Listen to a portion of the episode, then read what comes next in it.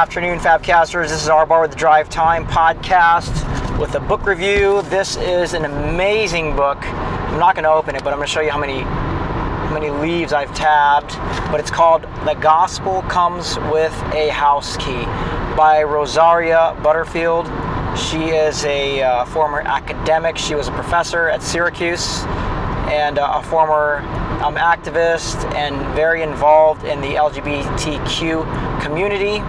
And one of my favorite lines is she says she wasn't converted out of lesbianism, she was converted out of unbelief. And I love that because it's about belief, isn't it? And it, whereas we're focusing on behavior um, is not the issue because it's about focusing on the heart, it's focusing on our beliefs. So this thing is all about hospitality. Now, she breaks it down in her book, Radical Ordinary Hospitality. She says that radical ordinary hospitality, it, it's on page 31. And she says it's using your Christian home in a daily way that seeks to make strangers uh, neighbors and making neighbors uh, children of God. That's on page 31. And she says that this this act of radical ordinary hospitality is is a is a way for us to to gain access to people's broken hearts, like letting them in, like the like the greatest spiritual uh, warfare weapons are an open door, in a hot pot of coffee, in a warm bowl of soup, and a box of Kleenex. Like I love that. It's not about standing on a corner and, and arguing with people or it's not about trying to convert people. It, it's not even.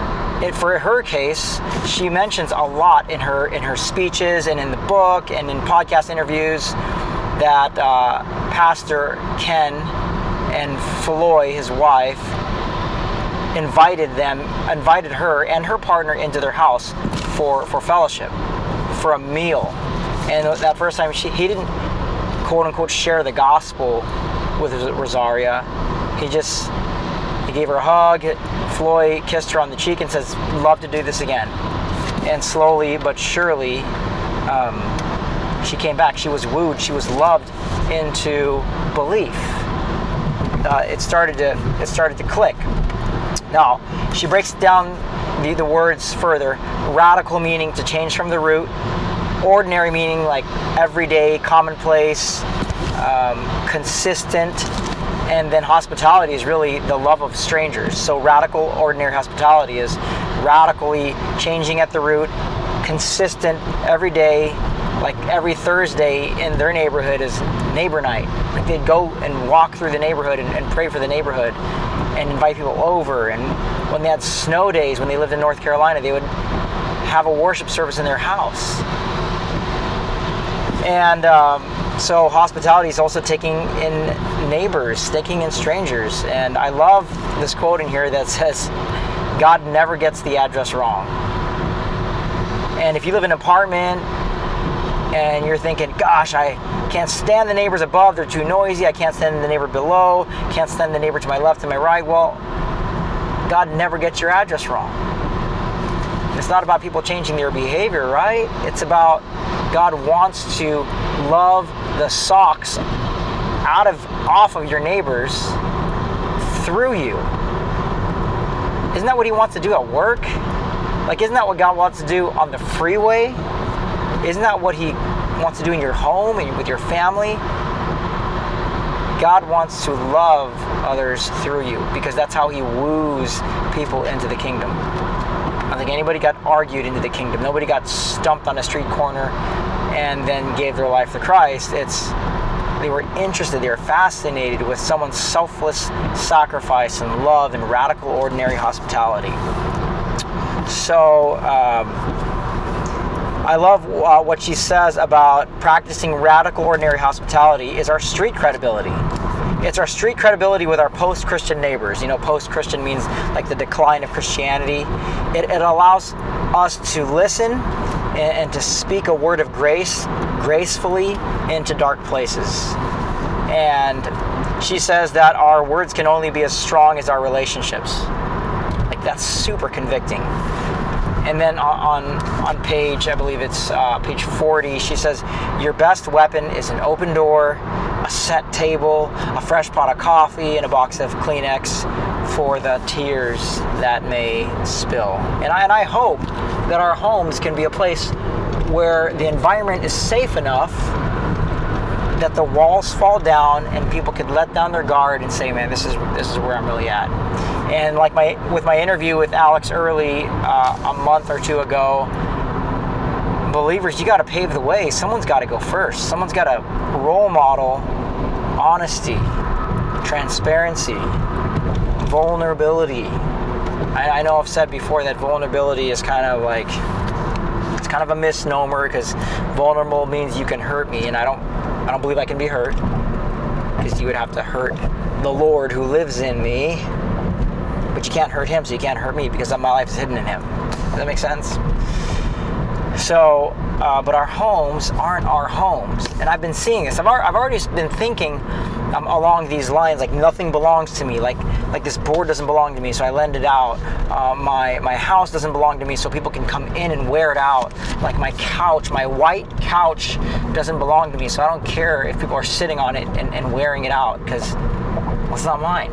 It's the it's the, the venue where God wants to use to to love on people. God sees a world full of thirsty people and he wants to quench their thirst through through us, through the believers. We are we are merely conduits of his of his grace and his love. So there's all there's so much I can say about this. It all, it reminded me that of how much hospitality I've received in my life. Now after college, I was uh, working at Starbucks as a barista, saving up money to pay for seminary. I was putting myself through seminary. I was taking uh, two classes a semester, and I had gone on my second year in seminary, gone through a, a very difficult breakup. I was engaged and uh, to someone I was with for six years, super hard times. And I had upwards of 10 sets of house keys. Like I had a ring, and off the top of my head here, I, I had uh, my mom and dad's keys. My older brother gave me a set of keys. Uh, my sister gave me a set of keys. She lived also in the area. Uh, my my grand uh, my grandparents, uh, who they're both with the Lord now, Mama and Papa, they gave me a set of keys. Um, the Cortez family gave me a set of keys. Who else? Who else? Um, the, the Moeller family gave me a set of keys, and at any time I had, I mean, I had meals all throughout the week. I had always had a place to crash, and uh, the, the house in in Yorba Linda, one of the houses that I stayed at, um, it was really a halfway house. Like all the people in the house, and then the, the owners of the house also owned a plumbing business, and and the plumbing business was just a means for God to re- redeem and restore people, because the the owners of the plumbing business and this house would hire people out of halfway houses. People, and then the agreement was they would stay clean, they would stay sober, subject to random drug testing, and they would go to our Monday Bible study and then and then come to church with us. And it was an amazing motley crew of redeemed and restored people. And then there was me, the the um, the heartbroken seminary student sleeping on the couch. I was the only one without a bed, which was awesome because I could sleep on the floor. And there was also another uh, a little girl in there that they adopted. So, um, I mean, that was a great time of my life where I didn't realize, realize it until later on, but what God was doing through radical, ordinary hospitality. Now, like what Rosaria Butterfield talks about in her book, um, meals for the neighborhood, right? Serving hot meals is incorporated into their budget. It just is and when she goes to Costco, she has got a list that's in her purse, and she she sends out on on the app that they use for community. It's called the Nextdoor app, and I downloaded this app to my to uh, my tablet or like my wife's iPhone. But uh, Nextdoor is a way where the whole community can can be in sync. Like, hey, who needs me to pick up groceries? Let's all go to my house, and it just just a, just a strong community. And uh, a little rabbit trail here what if we did church like we do school districts? Like when someone wants to quote unquote come to come to our church, we would we would respond by saying, well, how, well, you, you live closer to this community and it's an awesome community. It's an awesome local church. Why don't you go to that one? Like, what if we did it in zones? Because proximity means accountability. I will never forget. We lived in Hawaii in a city called Kaneohe, and uh, I was just having a rough time. And uh, a good friend of mine, his name is Tommy, Tommy Guns. I said, "Hey, bro, uh, would you like to walk Lulu? That's his dog. Hey, you want to walk Lulu at the park? I'm about to walk Showpaw and Benny. Those are my dogs." And he read between the lines. He's like, "Yeah, man, I'll meet you there. I'll meet you there." And so we met, and I just had this. Didn't even let him say hi. I just said, "Dude," and I unloaded. Proximity means accountability. There was another time where he was going through a rough time, and I said, Bro, stay there. I'm headed your way. So I walked to his house. It was about a mile or two, but I needed I needed this space to gather my thoughts. And we spent all night talking. Spent all night.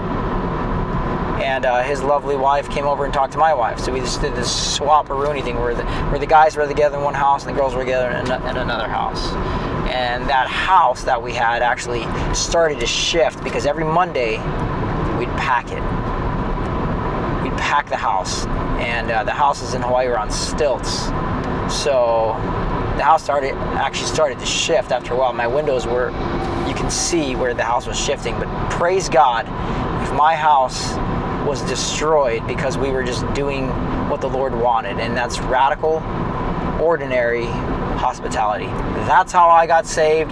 That's how many people have been have gotten saved, aka uh, delivered from unbelief to belief. It's because they were loved. And so, believers, if you know the Bible, if you have a perfect record at church, but you're not being hospitable, maybe I'm not gonna I'm not gonna say you're downright evil and offensive, but I'm just saying maybe, maybe it's time to open the doors and see what God can do, even for the extroverts, even for the shy, even if you don't believe your house is conducive for, for community group. Uh, give give your heart over to radical ordinary hospitality and see what and let God handle the rest. He'll sort it out. And so, um, with that, may may your doors always be open. May you always have a fresh pot of coffee and a pot full of soup ready to go for whatever stranger comes in your way uh, that needs to become uh, a neighbor of God. All right, Fabcasters, peace out. Buy the book today. It's on Amazon. It's also on Audible, read by the author. Peace.